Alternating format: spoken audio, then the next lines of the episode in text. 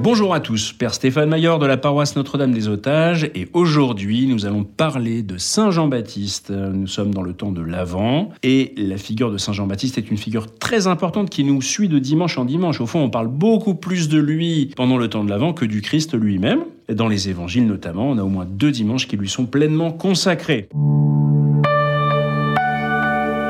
Quelle est cette mission? Bah, Pour la comprendre, il faut comprendre d'abord ce que c'est que la grâce. Et oui, parce qu'au fond, Saint Jean-Baptiste, il nous prépare à recevoir la grâce. La grâce suprême, bien sûr, qu'est-ce que c'est?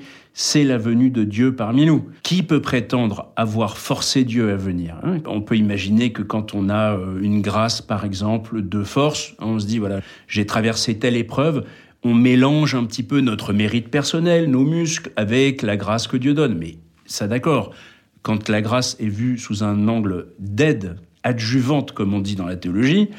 Mais quand il s'agit de la grâce de l'incarnation, qui peut prétendre avoir forcé Dieu à descendre sur terre avec ses petits bras musclés? C'est pas possible. Donc c'est vraiment la grâce suprême, c'est complètement gratuit. Oui, car la grâce c'est gratuite, je ne vous l'apprends pas. Mais en dépit du fait qu'elle soit gratuite, elle nécessite une préparation pour qu'on puisse la recevoir.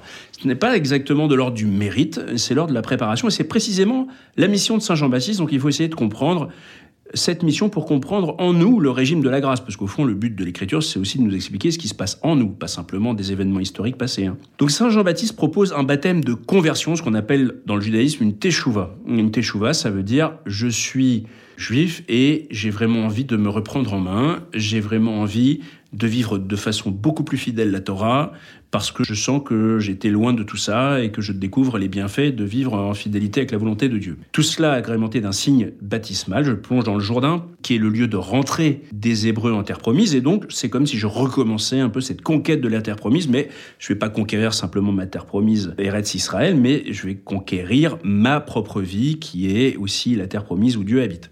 Donc, on se reprend en main, mais ça n'est pas encore le salut, nous dit Jean-Baptiste. Hein. Moi, je vous baptise dans l'eau, bon, c'est-à-dire que je vous motive, je vous pousse à être de meilleurs fidèles juifs, attendant le salut, mais ce n'est pas encore le salut. Le salut, il vient derrière moi. Parce que le fait d'avoir une vie mieux tenue, c'est pas ça qui va mériter la grâce en réalité. Le fait d'avoir une vie qui essaye de s'améliorer ne va pas en tant que tel nous mériter la grâce. Et pourtant, il y a quand même un lien. On voit bien que sinon Jean-Baptiste ne ferait pas la promotion de la conversion. Donc on est un petit peu toujours dans cette aporie loi-grâce. Est-ce que la loi me mérite la grâce? Est-ce que voilà quel est le, régime en gros? Alors, il faut bien comprendre que un de nos grands problèmes spirituels depuis Genèse chapitre 3, hein, ça remonte loin, hein, mais qui est vraiment pour nous la matrice anthropologique, hein, Genèse 1, 2 et 3, les trois premiers chapitres de la Genèse, on n'en sort jamais, eh bien, de euh, Genèse 3 nous montre que on a du mal à recevoir. On sait très bien prendre, hein, on va prendre le fruit, on va le manger, on va s'en repaître, tout ça va devenir alimentaire, mais prendre, conquérir, comptabiliser, voir les bénéfices, tout ça on sait faire, mais recevoir gratuitement, ça c'est compliqué c'est compliqué. Le régime de la gratuité est beaucoup plus complexe qu'il n'y paraît. Or, comme je vous l'ai dit, la grâce est gratuite, donc il va falloir changer notre rapport au monde pour pouvoir la recevoir. Et donc Saint Jean-Baptiste veut préparer un peuple qui soit capable de recevoir la grâce en tant que grâce, c'est-à-dire vraiment justement en tant que gratuite.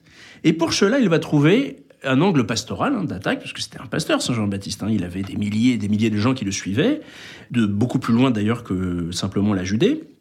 Et il va trouver que c'est la miséricorde, en fin de compte, de Dieu qui nous fait retrouver le sens de la gratuité. Alors, je fais le point sur mes péchés. Hein, donc, euh, comme on l'avait dans l'évangile du deuxième dimanche de l'Avent cette année, ils confessaient publiquement leurs péchés. Donc, c'est-à-dire que la fréquentation de Saint Jean-Baptiste et de la parole prophétique d'une manière générale va me faire prendre conscience de deux choses. D'abord que j'ai un idéal de vie, je suis appelé à la sainteté vraiment, et que j'ai vraiment envie quand même dans mon cœur, ça c'est la Teshuvah, hein, j'ai vraiment envie dans mon cœur d'avancer vers la sainteté.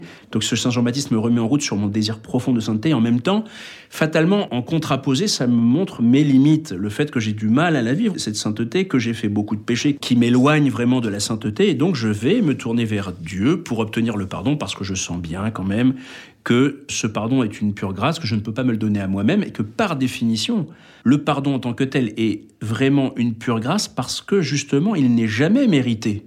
On ne peut pas mériter le pardon, puisque face au pardon, on n'a que le péché à proposer, alors le regret du péché. Et donc cette grâce du pardon est par définition purement gratuite, puisque ce qui la prépare, c'est le contraire même de l'amour.